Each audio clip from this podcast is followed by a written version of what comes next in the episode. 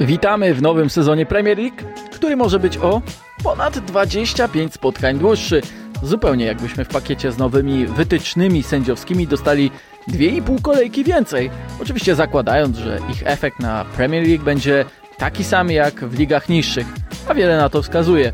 Dlatego warto zastanowić się, z czym to może się wiązać i kto na tym skorzysta. O tym w dzisiejszym odcinku. To podcast zachodny do tablicy, który możecie znaleźć na platformach Spotify, YouTube oraz Google, a mnie możecie oglądać tydzień w tydzień w Viaplay. Zacznijmy od meczu o tarczę wspólnoty pomiędzy City i Arsenalem, który był o 7 minut dłuższy niż poprzednie starcie tych drużyn i krótszy tylko od 7 spotkań z całego poprzedniego sezonu Premier League.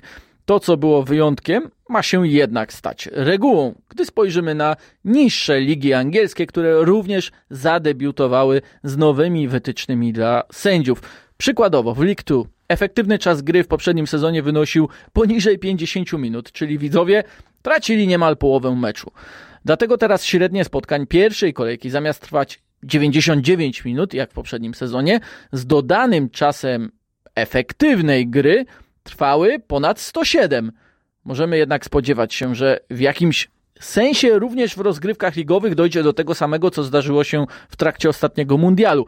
Pamiętajmy, że sporo się w trakcie mistrzostw zmieniło, bo różnica między fazą grupową a pucharową pod względem doliczonego czasu gry wynosiła prawie dwie minuty.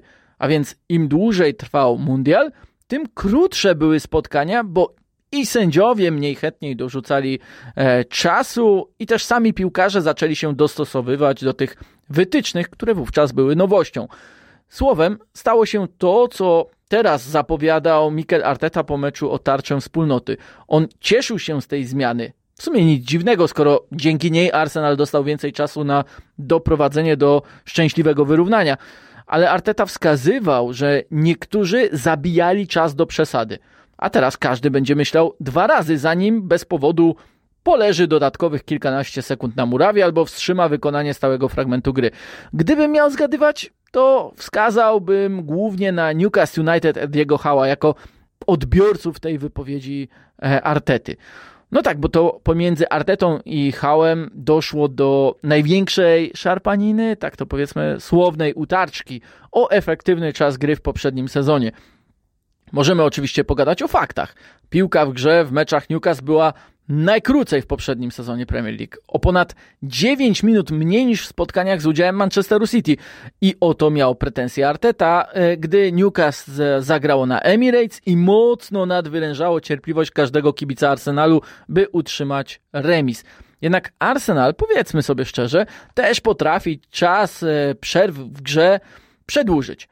Pamiętamy doskonale sytuacje, w których piłkarze Artety zbierali się w kółeczko i robili mini odprawę motywacyjną czy taktyczną. Tak działo się, gdy kontuzji, tutaj znaczki e, dwoma palcami jednej i drugiej ręki wykonuję, e, doznawali bramkarze, głównie oczywiście Aaron e, Ramsdale, lub też tak działo się po traconych golach. To też Arsenal pod względem radości z, ze strzelanych goli zabrał najwięcej sekund z gry. Choć oczywiście to wynik sumaryczny, efekt również skuteczności piłkarzy, ale już procentowy efektywny czas gry w meczach Arsenalu był poniżej ligowej średniej. Jest bowiem coś takiego jak dynamika meczu. Zawsze będą spotkania, gdy bardziej ci się spieszy, albo gdy chcesz zarządzać czasem, intensywnością spotkania dla swoich celów albo lekko to tonując, albo wręcz przeciwnie. Przykładem może być Liverpool, który według statystyk Opta miał drugi najwyższy odsetek efektywnego czasu gry, najszybciej wznawiał grę i to o dwie sekundy szybciej niż druga drużyna w klasyfikacji i prawie 8 sekund szybciej niż najbardziej ślamazarne Brentford. Ale o Liverpoolu z tamtego sezonu można powiedzieć, że wiecznie się spieszył bo tracił gole na początkach spotkań, chciał grać super intensywnie, ale przez to często no, nie miał właściwej organizacji taktycznej. Gonił tak bardzo, że czasem nie miał za, czasu zatrzymać się i pomyśleć, jak zarządzić lepiej danym spotkaniem. Jak w tym e, żarcie o pracowniku na budowie, który zapytany jest przez swojego szefa, dlaczego wozi puste taczki ale odpowiedzi nie będę wam zdradzał i nie będę wam rujnował tego suchara. Ktoś mógłby powiedzieć, że to kolejny zamach na świętość 90 minut, ale też właśnie dynamikę meczów i ich intensywność. Kolejny, bo oczywiście mówię o wprowadzeniu waru. War miał dodać przerw, wydłużyć czas trwania meczów i tak się stało, tu nie ma zaskoczenia, ale zniknęła za to inna obawa.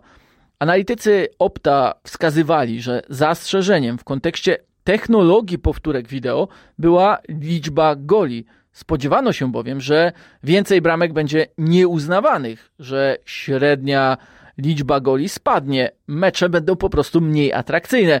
Tymczasem stało się na odwrót. Za nami rekordowa pod względem e, strzelonych e, goli edycja mundialu, też rekordowy pod względem średniej e, liczby zdobytych bramek sezon Premier League. W Bundeslidze średnia goli wyniosła ponad 3 na mecz. W Serie A też w ostatnich latach po wprowadzeniu waru obserwowaliśmy eksplozję ofensywnego futbolu. A to, że więcej goli strzelanych jest z rzutów karnych, zostawmy to. Jak twierdzi Pierluigi Colina, zajmujący się obecnie komitetem sędziowskim e, FIFA, chodzi przede wszystkim o atrakcyjność. O to, by aktywny czas gry był jak najdłuższy, bo to daje drużynom okazję do strzelania e, goli. Kibic spędza na stadionie więcej czasu, trener i piłkarz mogą więcej pograć i więcej strzelić. Można zapytać, jak gladiatorze, are you not entertained?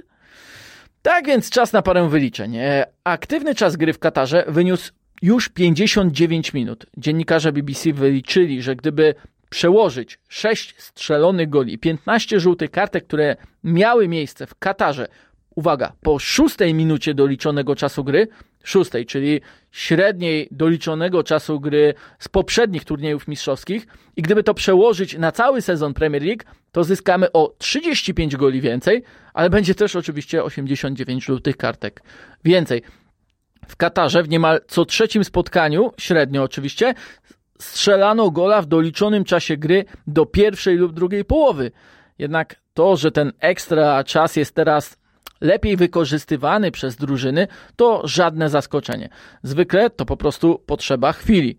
Gonisz wynik, więc mając doliczony czas pierwszej lub drugiej połowy, dociskasz gazu. Może nawet więcej ryzykujesz, szukasz swojej szansy na więcej sposobów. Tylko to trwa od czasu wprowadzenia waru i zmiana jest pod tym względem ogromna. Średnio po podniesieniu tablicy przez sędziego technicznego z czasem doliczonym w czterech ostatnich sezonach Premier League pada więc o 21 bramek więcej niż w czterech latach poprzedzających wprowadzenie waru. Pan Kolina znów się cieszy, bo gole w końcówkach to zwykle ogromne emocje, zmiany narracji i tym podobne. Należy się jednak zastanowić, czy tylko war czy jeszcze dodatkowe zmiany wprowadzone po covid na pewno wpłynęły na takie problemy z efektywnym czasem gry.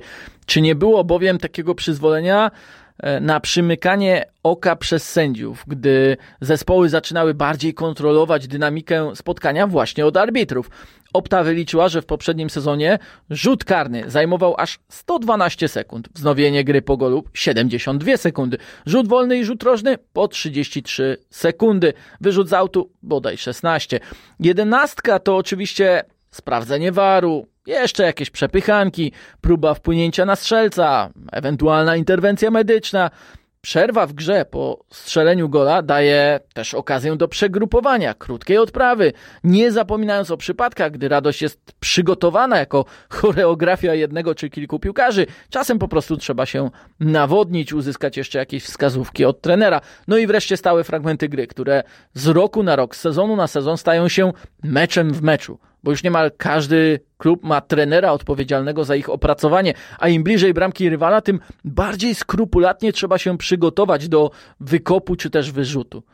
Stąd średni efektywny czas gry w Premier League w poprzednim sezonie był najniższy od 11 lat.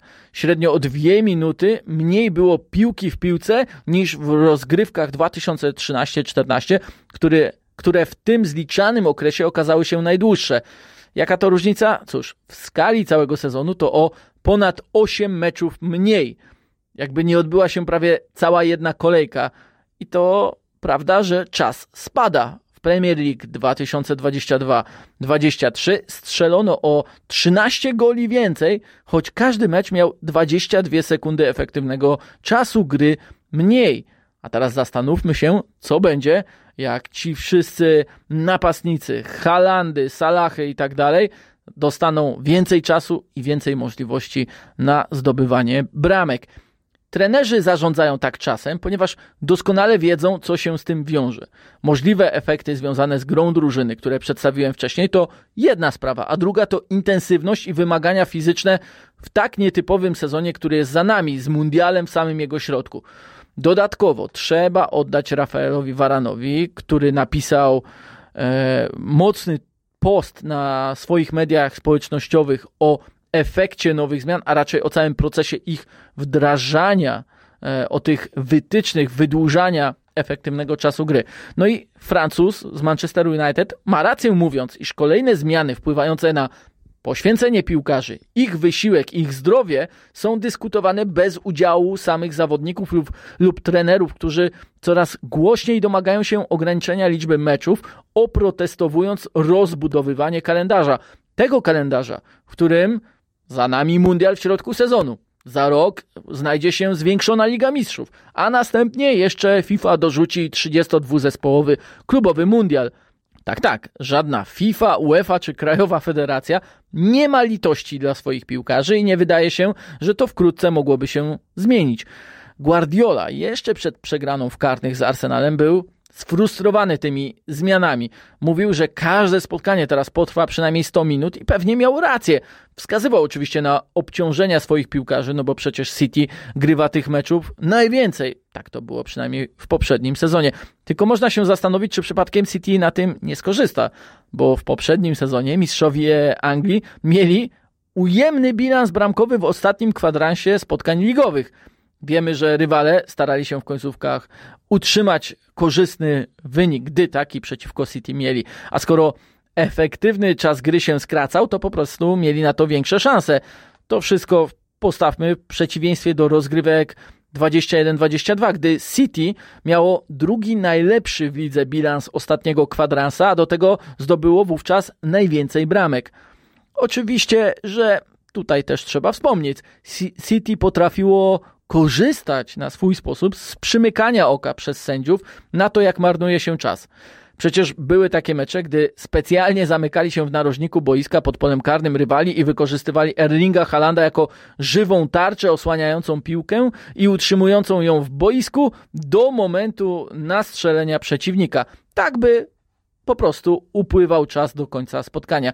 Pamiętacie pewnie, jak Norweg celebrował z trybunami kolejne nastrzelenia piłki i rzuty rożne przyznawane City w meczu z Newcastle na Etihad. A były jeszcze dwa, trzy takie przypadki. I te wskazania mają doprowadzić do tego, że takie zachowanie jak to Halanda będzie po prostu nieefektywne, nie, nie da niczego drużynie, czy to Guardioli, czy Shona Dajsza, żeby tak zestawić dwie skrajności. Wszystkim powinno zależeć na tym, by piłkarze czas gry piłką w boisku wykorzystywali jak najefektywniej, bo to im po prostu świetnie wychodzi. Czy jednak FIFA, IFAB, e, sędziowie powinni wpływać na to, jak trenerzy, piłkarze myślą o futbolu? No tutaj możemy się zastanawiać. Kolina zresztą wyliczał, ile zajmuje radość po strzelonej bramce, ile ma zajmować zmiana, jak mają sędziowie interpretować to, co dzieje się w trakcie meczów. Myślę, że to już może być delikatna przesada. Zostawmy tym geniuszom taktyki, tym wszystkim, którzy przygotowują swoje drużyny, trochę swobody, a nawet dajmy piłkarzom czas na e, radość. Nie wyliczajmy ze stoperem, co ile ma średnio zajmować, czy ktoś ten czas na radość, na świętowanie należycie wykorzystuje, a jeśli nie, to czy zostanie przez to ukarany, bo sędzia doliczy zgodnie z, ze wskazaniem Koliny kilkadziesiąt sekund więcej. Nie sądzę też, by nagle efektywny czas gry skoczył o kilkanaście procent w porównaniu do poprzednich sezonów, albo że przestaniemy oglądać spowalnianie tej intensywności, wybijanie z rytmu e, rywala, wybijanie piłki poza boisko, gdy komuś zależy na utrzymaniu wyniku. Oczywiście, że nadal drużyny będą starały się zarządzać dynamiką spotkania. To w głowach trenerów i piłkarzy nadal będzie miało sens, nawet jeśli trzeba będzie po prostu wytrzymać znacznie dłużej. Trudniej może być przetrzymać to zespołom zdominowanym niż tym dominującym. Na pewno nie zatęsknimy e, za utarczkami czy tymi narracjami budowanymi przez trenerów piłkarzy o zabijaniu meczu, bo rolą sędziów będzie dbanie o to, by żaden piłkarz, żaden trener czasu meczu, czy też po prostu meczu nie zabił, bo doliczony czas gry musi być w takim wypadku po prostu uczciwy wobec jednej i drugiej drużyny. Mnie najbardziej ciekawi jednak to, jak Premier League się do tych nowych wytycznych dostosuje i ile to czasu zajmie. Wspominałem o efekcie nowości w kontekście mundialu w Katarze i pewnie czekają nas tygodnie, te pierwsze, wydłużonych spotkań. Musi jednak przyjść adaptacja każdej ze stron do nowych warunków, bo po prostu musi, prawda? Inaczej trzeba będzie szukać takich zmian w przepisach gry, które po pierwsze byłyby bardziej inwazyjne na tradycyjnym czasie meczowym, a po drugie wymagałyby kolejnych testów, eksperymentów i debat. Nie wiem jak wy, ale ja trochę jestem tym zmęczony. Tymczasem fajnie byłoby po prostu skupić się na grze, zwłaszcza, że znów ma być więcej piłki w piłce. Tyle ode mnie w tym odcinku podcastu. Do tablicy zapraszam Was oczywiście na nowy sezon Premier League via Play, a także do subskrypcji moich kanałów na Spotify, Apple, Google i YouTube. Do usłyszenia.